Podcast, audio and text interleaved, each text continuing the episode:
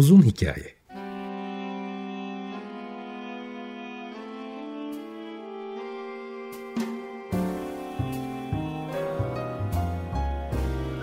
Sinir bilim, psikoloji, felsefe ve müzik.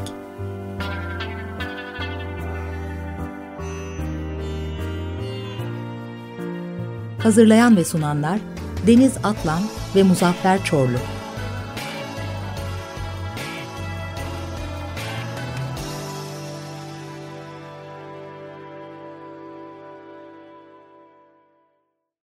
Açık Radyo.com.tr ve onun uzun hikayesinden herkese selamlar.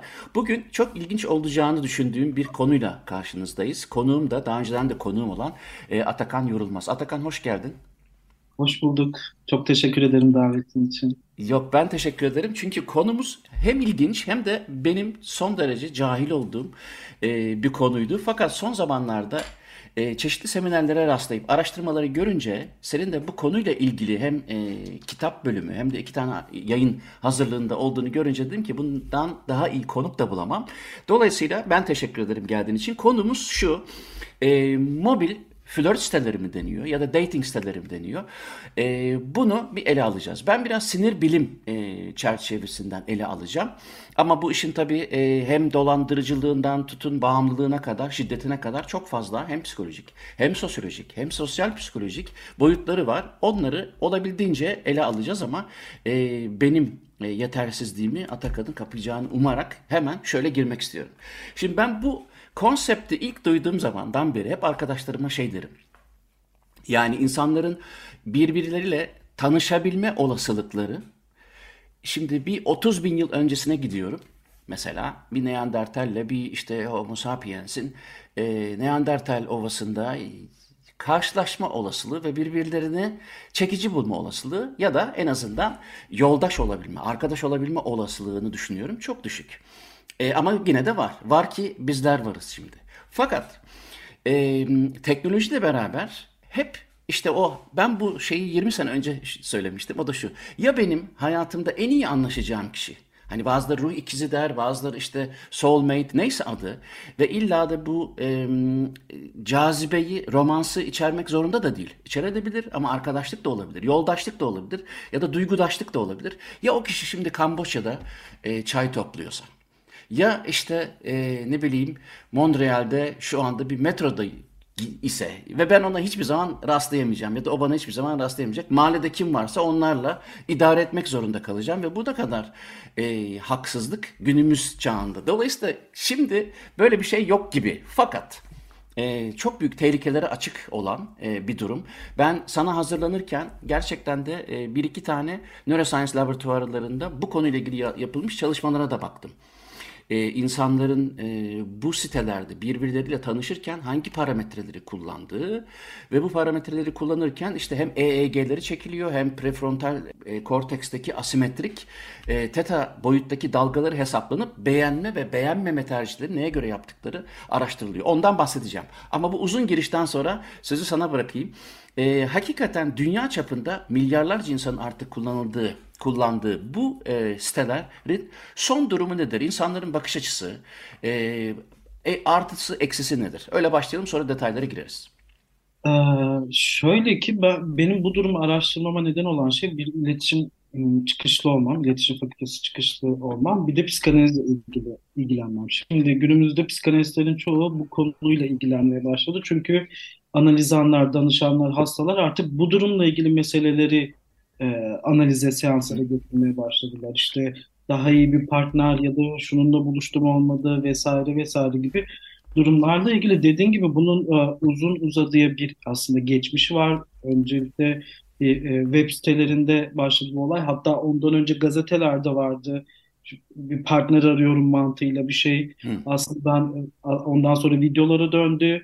Ondan sonra internet siteleri doğdu ve en sonunda da günümüzde mobil e, application'ları görebiliyoruz. Mobil flört uygulamalarını görebiliyoruz. Tabii burada bizi e, ilgilendiren durum şu oldu. Biz tabii her e, o kadar çok teknolojik yenilik oluyor ki artık bunun ne değildir, işte nedir, e, avantajı, dezavantajı vesaire e, çok fazla bilemiyoruz. Yani hani e, ve mobil e, aplikasyonlarda da mobil flört uygulamalarında da aslında benim yaptığım çalışma bu işleyiş üzerine. Çünkü e, evet bir partnerle buluşmak, bir partneri yaratmak ya da yaratılmış bir partnerin özelliklerini Aa, benim için çok iyiymiş gibi düşünmek iyi geliyor olabilir. Ama bu belli bir noktada farklı bir durumun açığa çıktığı andan itibaren daha dezavantajlı, daha olumsuz e, yerlere doğru gidecektir ki bu benim işte senin de bahsettiğin iki yayınım bununla ilgili.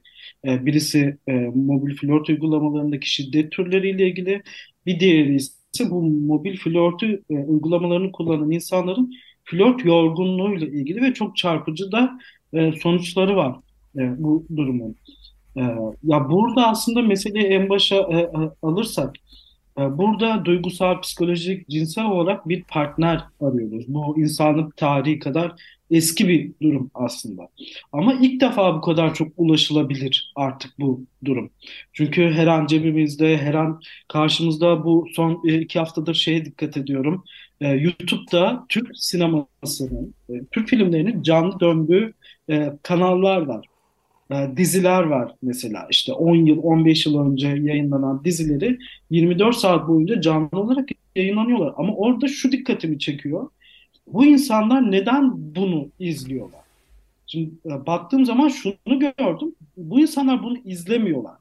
Bu insanlar yandaki chatte, chat kısmında, sohbet kısmında flörtleşiyorlar. Çok ilginç bir şey. İşte orada görüyorsunuz 1.3K e, işte 1300 kişi dizi izliyor gibi görünüyor ama olduğu gibi insanlar flört ediyorlar.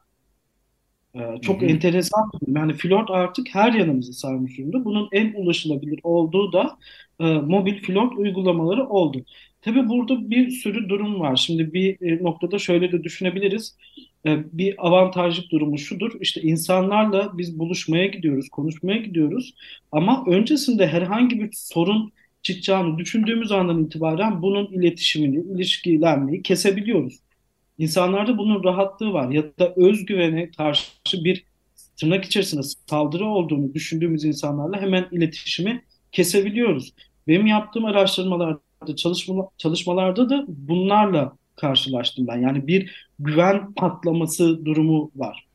Ee, bu güven patlaması durumunun bir nedeni de şu, insanlar orada kendileri gibi yüzde yüz kendilerini aktarmıyorlar. Daha iyi bir fotoğraf, daha iyi bir kimlik, daha iyi bir iş, o e, çalışmadığı bir iş, görünmediği bir fotoğraf, oynanmış bir fotoğrafla aslında e, bir şekilde bunu e,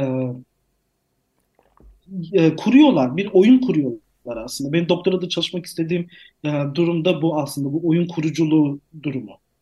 Bir şekillenme e, durumu. Burada arayışlar çok farklı olabiliyor. Günübirlik e, e, e, cinsel ilişkiler olabiliyor ya da bir uzun süreli duygusal ilişki olabiliyor. Sadece arkadaşlık olabiliyor ve bu çok çeşitlenmenin neden olduğu, getirdiği durumda e, mobil flört uygulamalarını ayırıyor.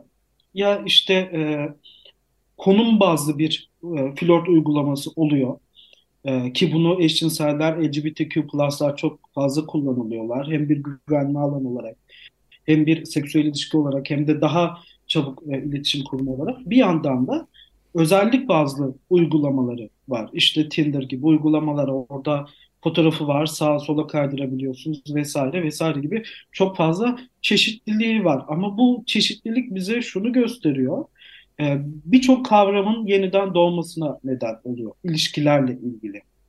E, birçok e, olumsuz kavramın da işte love bombing diyoruz şimdi.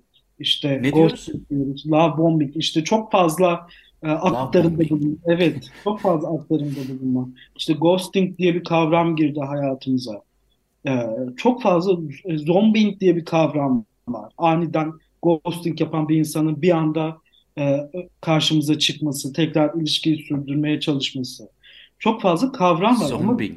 Ama, evet evet çok enteresan e, cidden kavram. Acaba Onları... dedim kelime mi çağrışıyor? Yok tam kelimenin tam anlamı zombing yani tekrar e, geriye gelmesi yani. Bir, bir, e, sözünü lütfen unutma. Araya girmek istediğim bir şey var. E, şimdi e, anlattıklarından tamam e, ağırlıklı olarak belki müzik arasından sonra bu işin e, kötü taraflarını konuşuruz. Ben de onunla ilgili birkaç not aldım ama e, çıkış noktası bir çok kısaca çünkü ben gerçekten benim gibi olan insanları anlayarak çünkü ben bilmiyordum düşün. E, şimdi şimdi öğreniyorum. Dolayısıyla belki bilmeyenler için belki de bilmeyen yoktur. Bir üç kişi kalmışızdır. Onu da bilmiyorum ama e, bunun çıktığı zamanlara bir baktım. Mesela 20 yıl önce antropologlar e, ki onlar arasında Helen Fisher de var. Helen Fisher hatta şey yazmış bu konuyla ilgili.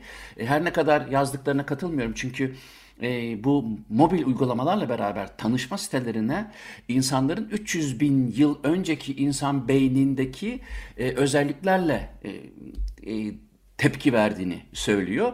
E, bu teknik olarak pek imkansız ama belki de onun söylemek istediği şey belki o bir analojidir bilmiyorum ama e, sonuçta mobil uygulamalardan bahsediyoruz. Online chatlerden bahsediyoruz ve bu ne kadar eski olabilir ki? En fazla 20 yıl olabilir.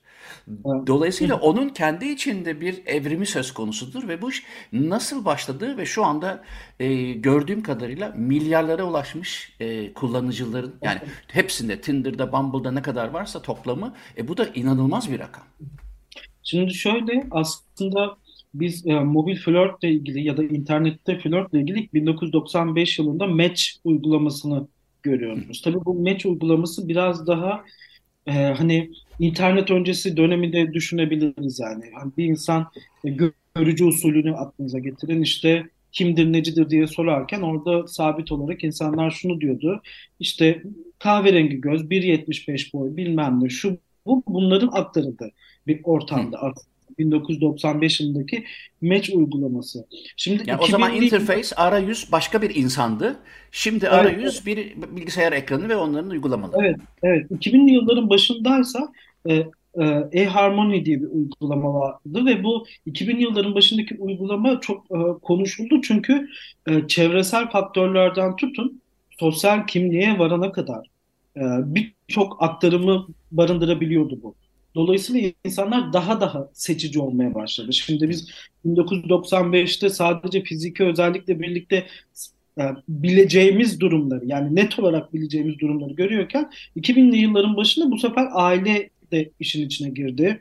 Statü de işin içine girdi. Gelecek ya da geçmişle ilgili durumlar da işin içine girdi. Bu 2000'li yıllardan sonra 2007'de işte Facebook'un hayatımıza girmesi vesaire gibi durumlarda Facebook'ta e, ya da diğer işte bu e, forum gibi uygulamalarda bir chat sohbet odalarının kurulmasına neden oldu. Mesela Facebook'ta şey vardı, e, gruplar vardı işte partner, evlilik bulmaya yönelik gruplar vardı. Hatta insanlar orada işte maaşım şu kadar, şurada yaşıyorum, budur bilmem ne, evleneceğim bir kadın arıyorum deyip o yorumun altında yazan işte diğer insanlarla görüşmeye gidiyordu ya da e, Messenger'da işte o zaman Facebook'un sohbet şeyinde falan konuşabiliyorlardı. Durum şuna geldi.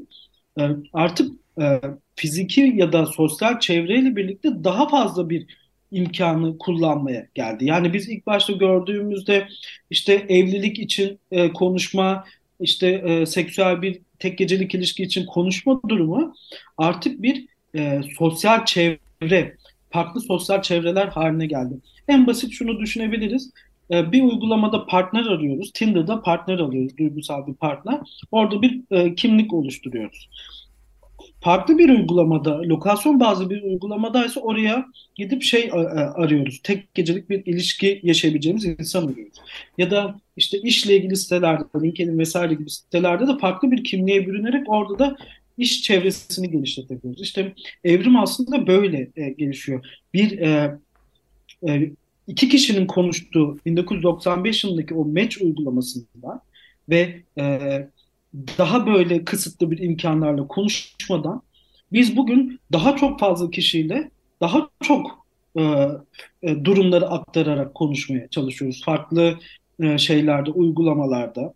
E, tabii bunun e, çok değişik e, durumları da var.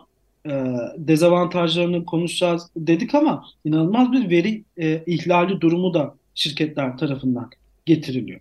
Şimdi bir yandan ben birkaç kişiyle konuştuğum zaman e, bunu gördüm çalışmamda.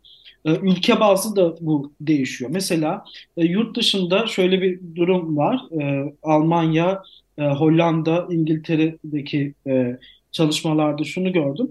Mesela bir insan e, birisiyle konuştuğu zaman konuştuğu insanın başka insanlarla konuşmasına bir şikayette bulunmuyor. Ama benim yaptığım araştırmada bu en çok e, şiddet eylemi olarak adlandırılan durum. Yani insanlar bana şunu aktarıyor mesela. Eğer benimle konuşursa başka bir kişiyle de konuşmaması lazım. Bu aslında benim için bir şiddet türü. Ya da şuna geliyor olay.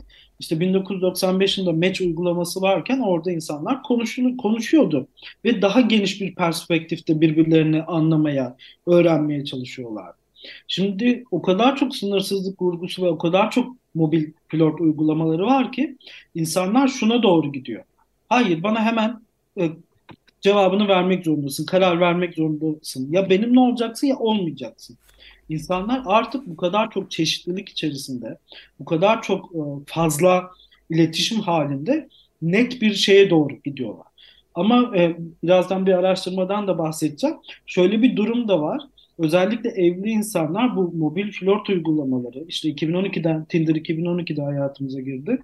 E, evli insanlar bu Tinder'ın mobil flört uygulamalarının hayatlarına girmesiyle hep şunu düşünmeye başlamışlar. Evet ben evlendim ya da nişanlandım ya da bir partnerim var ama ya o uygulamalarda daha iyi biri varsa gibi duruma doğru şey yaptılar. Şimdi burada inanılmaz bir seçenek fazlalığı görüyoruz. Tabii bunun en radikal durumu Tinder. 2012'de hayatımıza girdi. Şu anda 50'ye yakın ülkede kullanılıyor. İşte neredeyse pardon 200'e yakın ülkede kullanılıyor. 50'ye yakın dilde kullanılıyor ve milyonlarca kullanıcısı var. Ve bu e, tek o bulunduğunuz ülkede de değil yani. Hani insanlar artık şuna e, kadar geliyor.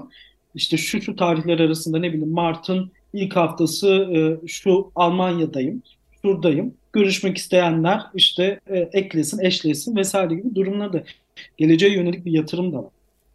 Burada geçmişe yönelik de bir yatırım da var. Çünkü geçmişteki durumunu, kimliğini, göstermek istemediği kimliğini de saklıyor. Fiziki özelliklerini saklıyor. Fotoğraflarını şortluyor vesaire vesaire çok fazla e, durumu var. Şimdi şöyle yapalım Atakan. İstersen bir müzik arası verelim. Ben Sarah Vaughan'dan e, Misty'yi seçtim. Sonra e, bir iki tane sinir bilim dedim ya laboratuvarları yani insan aklına yani flört sitesi gelince sinir bilim laboratuvarlarından bahsetmez herhalde diyeceksin ama yok bahsedeceğim müzik arasından sonra. Sarah Vaughan, Misty sonra devam edelim. Sarah Vaughan'dan Misty'yi dinledik. Bugün e, araştırmacı, yazar Atakan Yorulmaz'la birlikteyim. E, ve de e, hem dating sitelerini hem işte eşleşme, arkadaş, e, yoldaş, işte partner neyse e, insan arama sitelerini ele alıyoruz. Çünkü e, Atakan daha önce e, bir sürü yayınının yanı sıra e, bu konuda bir e, kitap e, bölümü yazdı. İki tane de makalesini yayınlatmak üzere. Dolayısıyla da kendisiyle konuşuyoruz. Şimdi e, müzik arasından önce dedim ki işte bu işin e, bir sinir bilim e, perspektifi var. İstersen izin verirsen bana benim sana hazırlanırken bu program için rastladığım e, deneyi anlatayım. Çünkü yeni bir deney Hollanda'da yapılmış. Tom van Bommel yapmış bu araştırmayı ve bu araştırmada da Tinder replikası kullanılmış. Yani aynı işte e, özellikleri taşıyan bir e, replika ile birlikte 27 tane e, denek kullanılmış. Yani katılımcı sayısı 27 denek demeyelim.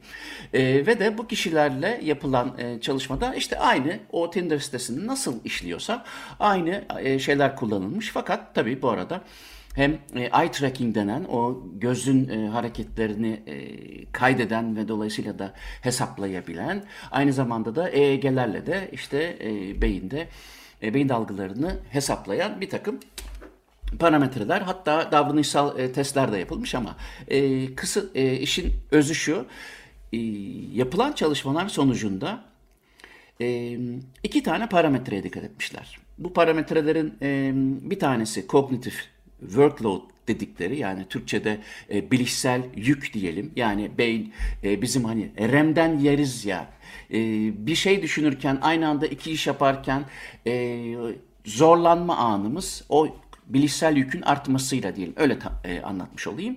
Yani aynı anda birkaç tane şey düşünme ve bizi zorlayan bir süreç olsun. İngilizcesi cognitive workload. E, bir buna bakılmış bir de e, prefrontal kortekste asimetrik e, teta dalgalarına bakılmış. Şimdi ikisinin e, verileri şöyle yorumlanmış çıkan sonuçlar itibariyle. Eğer bakılan resimdeki kişi beğeniliyor ise e, o asimetrik teta dalgalarında yükselme görülmüş. Fakat eğer cognitive workload yani e, bilişsel yük artıyorsa bu da e, bakıldan kişiye karşı bir antipati ya da işte tam olarak güvenilmediğini göstermiş. Şimdi bunları sen bu konuda çal- e, en azından e, benden çok daha fazla şey biliyorsun. Bunu bir yorumlar mısın? Benim yorumum çünkü e, konuya uzak olan birisi için eksik kalabilir. E, neden gerçekten bilişsel yükümüz yani orada e, hani birisini beğendiğimiz zaman hemen karar veririz. Dolayısıyla bilişsel yükümüz yoktur. Mu diye yorumlayalım. Nasıl yorumlayalım bu iki sonucu? E, bu arada ilgilenenler için söyleyeyim. Ee, tekrar Tom van Bommel e, bu araştırmayı Hollanda'da yapmış. Yanılmıyorsam 2017'de de yayınlandı.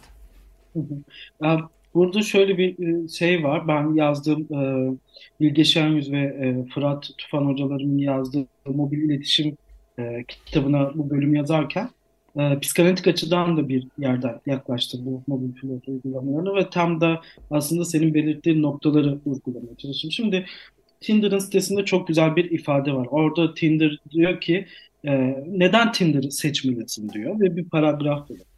O paragrafta şöyle bir e, cümle benim çok dikkatimi çekti. Diyor ki pilot dünyasında her şey siyah e, ve beyaz kadar net değil. Bu çok önemli bir ifade. Ama ben bunu araştırırken, bunu buna yönelik e, çalışmalar yaparken, okurken şununla karşılaştım.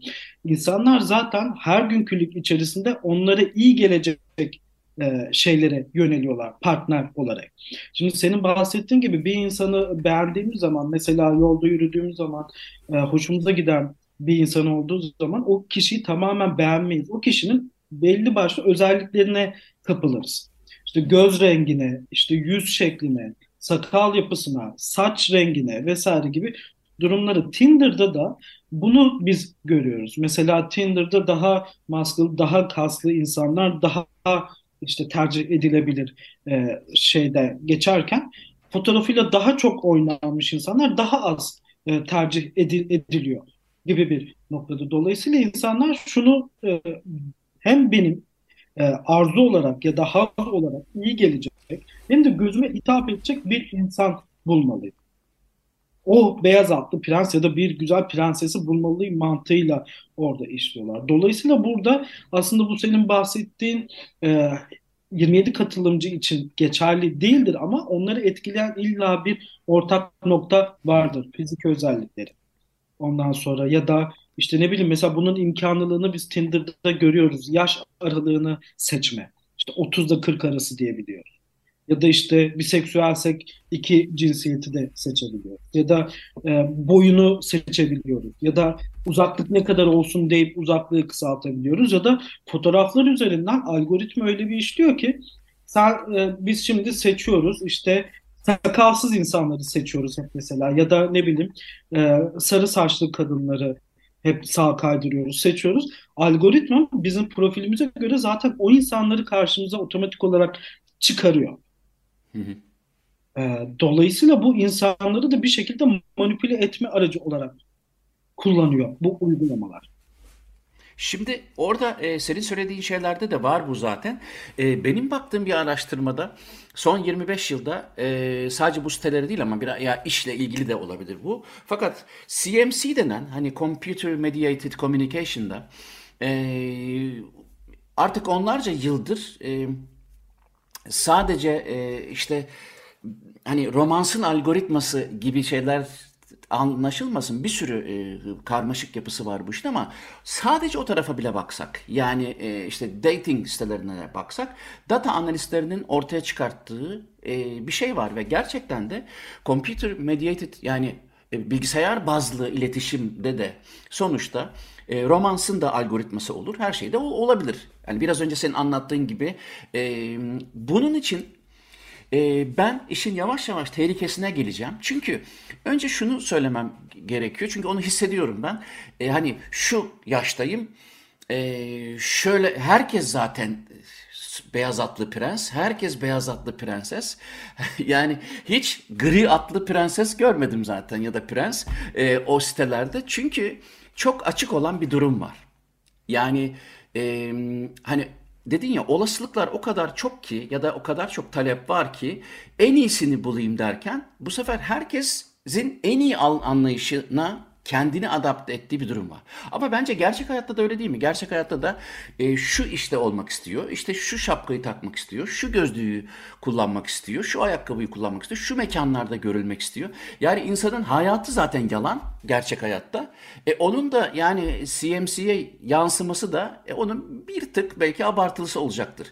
Ama Sonuçta bu kadar çok çeşitin olduğu yerde insan kendi ayarlarını, eşiğini, trash olduğunu çok yükseğe koyacak. Çünkü şimdi 3 kazanıyorsa ya 4 dersem zaten millet 4 diyordur ben buna 8 diyeyim. E, bir tık yukarıdaki diyecek şimdi 8 dersem bir sürü kişi 8 diyordur ben buna 12 diyeyim. İşte sarı en sarı saçlı benim. Hatta platinim ben. Öbürsü de diyor ki benim hatta kollarım işte bir buçuk metre falan filan. Şimdi bu iş neticede son derece dolandırıcılığa açık ve de hep söylerim hayaller fanpersi, gerçekler tam tersi olma yolunda giden bir noktaya da gidiyor yani. Geçen hafta Hatice Kamil Çelebi ile davranışsal e, ekonomiyi konuşurken de bu örneği verdim ama buraya da uydu. E, bu işteki dolandırıcılığın yüzdesine baktım ben. E, Valla mağdur çok. ne diyorsun bu duruma? Daha demin bahsettiğim işte yeni kavramlar hayatımıza girdi dedim ya bu mobil flört uygulamalarıyla birlikte catfishing denilen bir e, kavram da hayatımıza girdi. Hatta bununla ilgili 2010 yılında bir belgesel de yayınlandı. Kişilerin işte sahte bilgilerle, fotoğraflarla, oynanmış fotoğraflarla ya da işte ne bileyim bir özgüvensizlik durumuyla birlikte farklı profiller oluşturma durumu ki bu da aslında bir e, şiddet türüne giriyor, bir manipülasyona girdiği için. Şimdi dediğin çok kıymetli bir şey çünkü e, bu durum insanların seçeneğin çok fazla olması, işte beyaz atlı prens ya da prenses arıyor olmak bir noktada da narsisist yatırıma da neden oldu. Şimdi bunu şöyle görebiliyoruz. Evet beyaz atlı prenses, prenses arıyoruz da onu bulduğumuzda acaba o bizi nasıl görecek? Yani Ama bir, ha, ben de onu soracağım. Mesela şimdi diyelim ki ben resmimle oynadım. Böyle acayip bir, bir tip oldum. Hı hı. Tamam. Her şeyi yaptım. Şöyle kazanıyorum, böyleyim, şöyleyim. Benden iyisi yok dedim. E peki şimdi ben bu ki, gerçek kişiyle karşılaştığım zaman böyle dişle soyulmuş salatalık gibi kendimi nasıl orada nasıl bir hayal kırıklığına ben nasıl uğrayacağım? Yani bu kendini böyle satan adamın dramını da merak ettim. Adam evet, derken ben, kişinin yani. Cinsiyeti önemli değil. Burada ben bir diğer araştırmama referans atacağım. Flört yorgunluğu şeyine. E, bu flört yorgunluğu da işte ilk buluşmada e, şöyle bir oran vereyim. Diğer bilgisayarım açık. Mesela e, yaptığım araştırmada yüzde 60'a yakın e, mobil aplik, e, mobil flört uygulamalarında konuşulan kişilerle buluşuyor bu, bu insanlar. Yaklaşık 200 kişiyle yaptım. Yüzde 60'ı yüz yüze görüşmeye Gerçek giriyor. kişiyle görüşme evet, evet. gerçekleşiyor. Vay be. Ve e, gitmeden önce aslında şöyle bir e, soru sordum. Hani gerçek kişi olduğuna inanıyor musunuz diye sordum. Burada yüzde 50'ye yakın aslında gerçek kişi olduğuna kanaat getirdiği nokta yüzde ellilik kısma denk geliyor. Yani diğer yüzde elli kısım diyor ki ben e, görüşmeden önce aslında onunla ilgili bir gerçek kişi kanaati getiriyor. Ondan sonra şöyle bir soru sordum. Beklenti içinde misiniz? Yani o sizin e, flört uygulamasında gördüğünüz kişilikle gerçek kişinin kişiliğinin uyuşacağını düşünüyor musunuz dedi. Ve burada çok enteresan bir sonuç çıktı. Yüzde 40'a yakın bazen çıktı.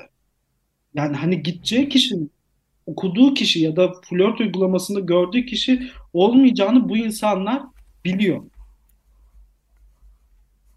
Ve insanlar şuna neden olmuş. Yüzde 54 hayal kırıklığına uğramış. Çünkü konuştuğu kişiyle görüştüğü kişi aynı değil. E, ve yüzde son kaçı? Şey, yüzde e, hemen söyleyeyim. Yüzde 54'ü hayal kırıklığına uğramış. Yüzde 54 yani, çok ciddi bir sayı. 54 çok ciddi rakam yani konuştuğum 200 kişinin yaklaşık 110 kişisi hayal kırıklığına uğramış ve bu insanlar bu randevulardan sonra e, yüzde 40 oranında e, olumsuz duygular içine girmiş. Yani bir, bir sonraki bir buluşmaya gitmeme isteği. Direkt böyle ifade ediyorlar. Ve bu randevu sonrasında e, yüzde 40'a yakını yine e, flört uygulamalarındaki profillerini. Bakın burada aslında seninle birlikte konuştuğumuz o narsisist durumu da görebiliyoruz. Çünkü karşı taraf yani flört uygulamaları dediğimiz şey aslında psikanalitik o tanınma arzusu dediğimiz narsist yatırıma da e, referans atıyor. Gidiyor, anlaşamıyor. Bir şekilde çok olumlu geçeceğini düşünerek gidiyor. Ama herhangi bir farklı durum gördüğünde ya da olumsuz bir durum yaşandığında yine olmadı gibi bir mantıkla hem bir sonraki partner seçimini etkileyen olumsuz bir durum oluyor hem de kişinin kendine özgüveni e, gidiyor, yitiriliyor. Zaten fark, fark ettiysek bu uygulamalar yavaş yavaş e, Facebook, Twitter gibi ya da TikTok gibi uygulamalarda referans alınarak artık şey yapılıyor. Yani şuna döndü olay. Ben bir insanla konuşuyorum. O insanla oradan bir yüz yüze görüşmeye gitmemem lazım. İlk önce Instagram ya da Twitter ekleniyor. Oradan fotoğraflara bakılarak bir algı oluşturuluyor, bir çerçeve oluşturuluyor ve ondan sonra diyor ki Aa, tamam bu bana göreymiş. Hadi ben bununla yüz yüze buluşayım. Yani artık insanlar e, benim sorduğum sorulardan birisi de buydu. E, dijital şiddetle ilgili yaptı. Hani bir ikinci referansa ihtiyaç duyuyor musunuz diye. Orada yaklaşık yüzde 79'du sanırım. yüzde 80'lik kesin. Evet ya Instagram ya Twitter'da ya da WhatsApp üzerinden bana fotoğraflarını atmasına ihtiyaç duyuyorum. Bakın fotoğraf e, şey yapıyor. Çünkü artık günümüzün iletişimi, partner seçimi bir fotoğraf üzerinden çerçeveleniyor. İşte daha iyi bir giysi varsa zengindir algısı. İşte kafelerde fotoğrafı varsa sosyaldir algısı. Ondan sonra e, çok işte bir yerlerde bulunuyorsa Aa, aktif işte değer veriyor algısı. Vesaire gibi durumlara neden oluyor ama bunun çok çeşitli dezavantajları var. Yani hani bu sadece kişinin öznel deneyimine olan bir olumsuzluk. E, bunun akabinde evet yanlış veri olarak biz profil oluşturabiliyoruz ya da gerçek verilerle ama ciddi şekilde bir veri ihlali durumu da oluyor şirketler tarafından. Yani 2000'li 2010'lu yıllarda 40 milyona yakın kullanıcının bilgileri çalındı mesela ya da e, şeyden örnek vereyim.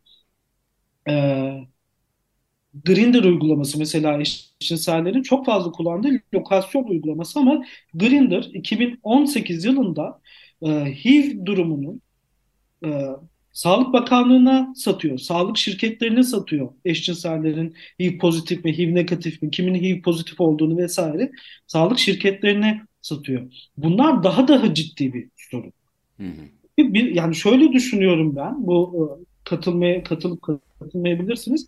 Bir tarafta biz kimliğimizi akışkan hale getiriyoruz partner seçimi sürecinde ama bir taraftan da şirketler bizim mimler hale geliyor.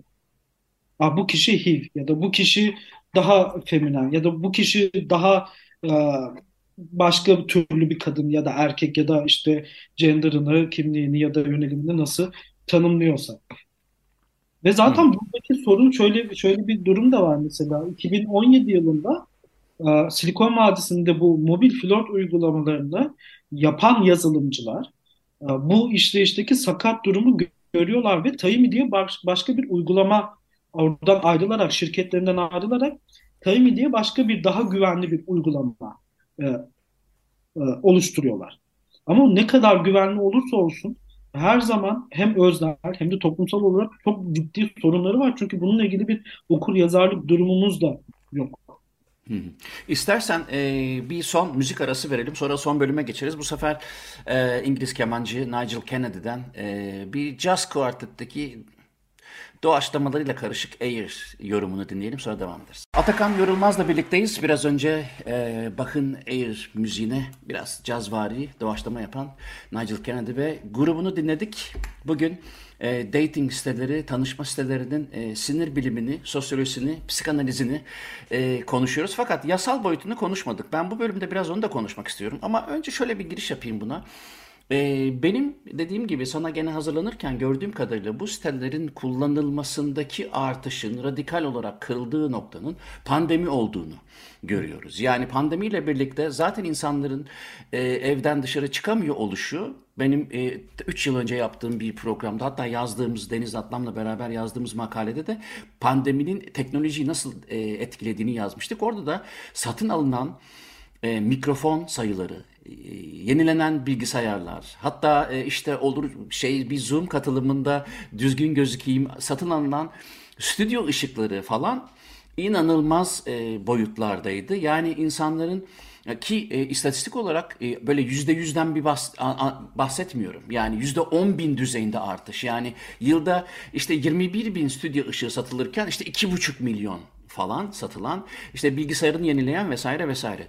Tabii bununla beraber e, yeni yeni kullanılan aplikasyonlar hatta Zoom hayatımıza bir pandemiyle beraber girdi. En azından şu anda kullanıcılarının %90'ının.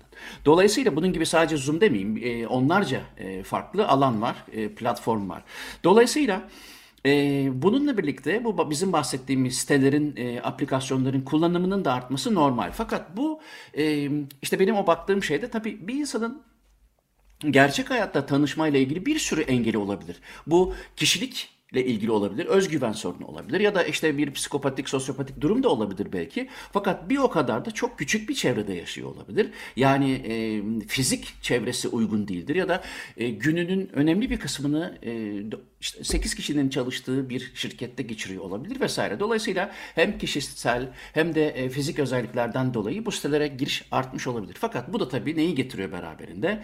E, dolandırıcılığı ve işte e, sahtekarlığı vesaire vesaire. Dolayısıyla bu sitelerin aslında bir güvenlik sorunu oluşturma e, potansiyelinin ne kadar yüksek olduğunu da konuşmaya gerek yok. E, bu da şuna şuna e, yol açıyor.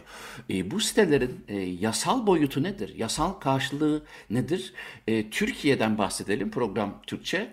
E, Türkiye'de bu andığımız sitelerin ya da aplikasyonların e, yasal güvenirliği mi diyeyim ya da tanınırlığı mı diyeyim ona sen lütfen cevap ver. Nedir? Ee, şöyle ki aslında yasal bir boyutu çok flu bu şeylerin. Çünkü e, teknoloji dolandırıcılığı içerisinde şunu kaçırıyoruz biz bu noktada flört uygulamaları noktasında bir en önemli şey, asıl en önemli şey kullanıcı sözleşmesi dediğimiz o onay verdiğimiz kutucuğu okumuyoruz. Dolayısıyla orada herhangi bir durumun nasıl bir yaptırımda bulunacağına yönelik de bir fikrimiz yok. İşte mesela bir insan e, flört uygulamalarında dolaşıyor ama bir noktada e, gidiyor kendi fotoğrafıyla karşılaşıyor. Kendi fotoğraflarının kullanıldığı başka bir profille karşılaşıyor. Buna yönelik ne yapacağını bilmiyor. Yaptığı şey genellikle şu oluyor, hemen şunu belirteyim.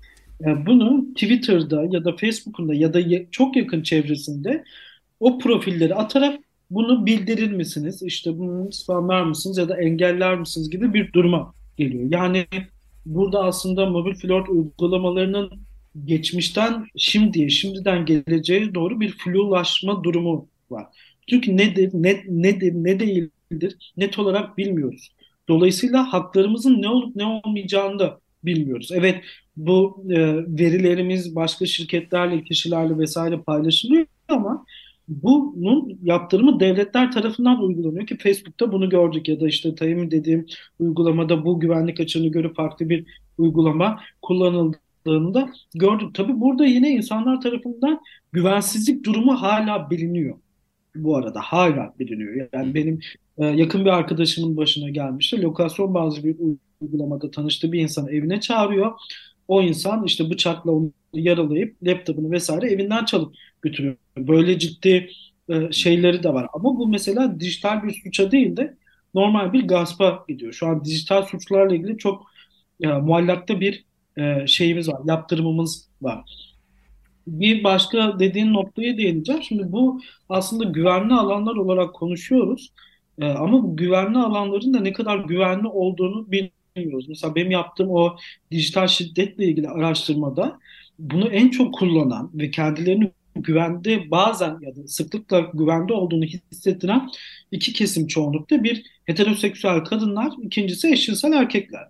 Ama bunlar da bu iki e, yoğun grup da başlarına bir şey geleceğinden korkuyorlar. Mesela birisiyle buluştuğu andan itibaren genellikle e, şu sonuç çıktı benim makalemden. E, daha kalabalık bir ortamda buluşma ihtiyacı. Eğer kadın e, şeyse e, güvenini sağlamışsa daha az kalabalık bir mekanda buluşmaya e, doğru evriliyor. Şimdi e, pandemiyle birlikte evet bunlar hayatımıza girdi ama pandemi şunu da getirdi aslında. Biz bu insanlarla e, kapanmalarla vesaire sadece teknolojik araçlarla iletişim kurduk. Dolayısıyla fiziksel olarak nedir ne değildir neler olup bitecek gibi bir öngörüde bulunamadık. Daha doğrusu biraz şunu düşündürüyor bana. İnsanlar ilişkin öngörümüzü e, fiziksel olarak, daha reel olarak biraz yitirdik gibi. Daha dijital olarak düşünüyoruz. Mesela ya bu işte bu aslında benim yaptığım çalışmalar bir çalışma silsilesinin devamını getirecek. Bundan çok etkilenmiştim. Gelecekte Metaverse'te buluşma olana ya da işte canlı buluşma noktaları Netflix'te Gelecekte diye bir belgesel serisi vardı. Orada insanlara e, telefondaki bir çiple e, lokasyon olarak nerede kiminle nasıl tanışabileceğini konumlandırıyorlardı. Sistematik olarak bunu hazırlıyorlardı. Şimdi bu bana kalırsa korkunç bir şey. Çünkü bir noktada güvenilirlikle ilgili bir sorunlar varken karşılaştığımız insan verisini oraya aktaran bir insan olmayabilir. Karşılaştığımız insan sadece fotoğraflara ya da ne bileyim Instagram profilimize ulaşmıştı. Daha e, tırnak içerisinde sapkınca e, eyleme geçme hareketi bekliyordu. Ya da bizim kendi evimize varana kadar durumları öğrenmeye çalışıyordur. İşte oradaki bir fotoğrafta gördüğü bir kolyeden ya da telefondan ya da cihazlardan vesaire gibi çok fazla sıkıntılı durumu var. Aslında bakarsak e, mobil flört uygulamalarının ciddi derecede dezavantajlı e, durumu daha fazla görünüyor. Bununla ilgili çok enteresan e, Kaspersky diye bir e, şey var, şirket var. Yanlış hatırlamıyorsam Rusya bazı bir şirket. O böyle yaklaşık bir ayda bir uyarı yayınlıyor. Dijitalle ilgili önlem almanız gereken uyarılar. Ben birkaç şeyini eklemiştim yazıma. Onu söylemek istiyorum. Mesela Kaspersky diyor ki e, Kaspersky diyor ki siber güvenlik alanında çalışan araştırmacılar mobil flört uygulamalarında veri ihlali yarattığı, kullanıcıların fotoğraflarının depolandığını, ifşa olarak kullanılabileceğini söylüyorlar. Bakın ifşa olarak. Özel hayatın gizliliğidir aslında bu durum. Ya da işte e, Kaspersky yine bir araştırma yapıyor. Diyor ki işte Tinder, Bumble, işte Pur, Field e, Happy, Vado gibi uygulamalar 2017 e, yılında daha güvenli hale geldi. 2021'de bu biraz daha şey yaptı, daha güvenli hale getirdiler, yani iyileştiriyorlar. Ama diyorlar ki lütfen konumlarınızı paylaşmayın, özel bilgileriniz zorunlu olmadıkça paylaşmayın ve e, direkt şöyle bir ifade kullanılıyor. Kullanıcıların güvende kalmak için üzerlerine düşen hem flört profillerinde hem de sohbetlerde kendileri hakkında paylaştıklarına ciddi derecede dikkat etmeleri lazım diyor. İki yıl önce yayınlanan geniş bir araştırma. Şimdi çok fazla dezavantajlı bir durum. Hani bu durum şuna doğru evrilebiliyor. İşte bir kadının ailesi tarafından daha kötü bir durumda düşünülmesine neden olabilir. Hı hı. İşte bir eşcinselin, açılmamış bir eşcinselin etrafına e, ifşa edilmesine ve onun kötü durumlar yaşanmasına neden olabilir. Çünkü bu şeyler ne kadar çok veri paylaştıkça o verinin karşı taraf tarafından daha düşmanca bir şekilde işlenebileceğini de görüyoruz. Ama bu yaptırımlar da çok yani özellikle Türkiye gibi ülkelerde yaptırımı az olduğu için e, sistematik hali gelebiliyor. Zaten cezasızlık durumu olabiliyor gibi bir duruma geliyor yani. Ee, belki son olarak şunu da e, söylemek isterim. Senin yorumun varsa da alırım. O da e, bütün bu hani en azından yasal boyutu tehlikeleri, nelere yol açabileceğini çok ayrıntılı olarak anlattığını düşünüyorum. Fakat bir de tabii kişinin kendi içinde zaten e, bir uyaran bağımlılığı söz konusu internete internete girsek bile daha fazla e, bilgiye maruz kaldıkça bilgi de demeyelim de e, uyaran diyelim ona e, kaldıkça zaten bu e, böyle hani e, dopamin salgılatan şeylerle dolu. E, dolayısıyla bu kadar hızlı evet karar ver. Evet mi hayır mı yoksa hemen geçiyorum. Sağa kaydırdım sola kaydırdım gibi davranışların sonucunda çok e, yüksek bir stimülüs şey e, uyaran bağımlılığı var. Dolayısıyla bir de aslında bu çok ciddi bağımlılık yaratabilecek bir aplikasyon türü. Çünkü 5 dakikada bir tekrar tekrar yenileniyor. Üstelik bu e, novelty ihtiyacını da giderebilen bir şey. Çünkü bir anda sağa ya da sola kaydırarak bambaşka bir yüzle karşı karşıya kalan kişi e, gerçek hayatta tutunmakta zorlanabilir. Ya da belki de gerçek hayat aslında onun için zaten dijital. Onu da bilmiyorum tabii. Ya e, geçen e, şeyde de programda da söylemiştim. Lacan bununla ilgili görün yani 70'lerde kapitalist söylem olduğu zaman şu cümleyi kullanmıştı. Görünürlüğün olduğu bu ortamda her şey bir tuzaktır. Şimdi düşünsenize her şeyimizin bir ötekinin dolayımıyla yapıldığı. Spor salonuna gidiyoruz. Oradaki fotoğraflarımızı çekiyoruz ya spor yaparken ya soyunma odasında bunu hem e, flört uygulamalarına koyuyoruz hem Instagram'ları koyuyoruz. Bir başka birisinde daha şey görüyoruz. Farkındaysanız Instagram'da şöyle bir furya oldu. Gidilmesi gereken yerlere tüm fenomenler oraya gidip vlog çekiyor, bir video çekiyor. Burada olmalısınız diye. Şimdi o kadar çok uyaran var ki dediğiniz gibi o uyaranlar bir noktada ay eksiğim var mantığına büründürüyor mobil flört uygulamalarında da böyle. İşte ah eksiğim var yani hani bunu kapatayım ki daha iyi biri hayatımda olsun gibi bir mantığa bürünüyor. Bu çok e, hem kişiyi cidden kişiyi çok zorlayan bir şey. Yani herkes e, herkes için bir şey yapıyorsanız kendiniz için hiçbir şey yapmamışsınız demektir bir noktada. O yüzden e, bunun için çok e, araştırılması özellikle ben şunu vurguluyorum bir akademisyen olarak kullanıcı hangi platforma giriyorsanız girin kullanıcı sözleşmelerinin okunması gerekiyor.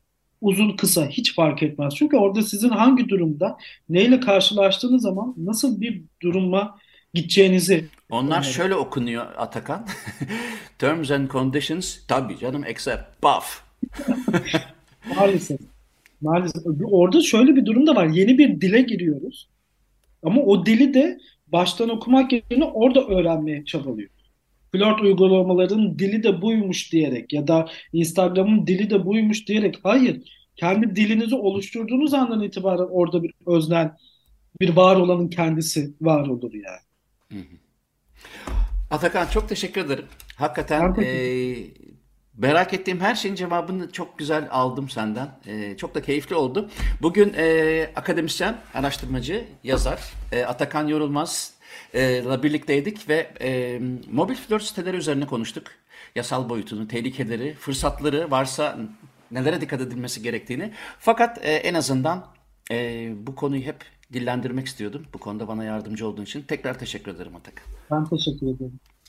Bana ulaşmak için Muzaffer Corlu Gmail adresine ya da Deniz Atlam Gmail adresine yazabilirsiniz. Açık Radyo bu programın tekrarını Spotify'a koyacak. Ben de YouTube kanalıma koyacağım. Haftaya görüşürüz. Hepinize günaydın.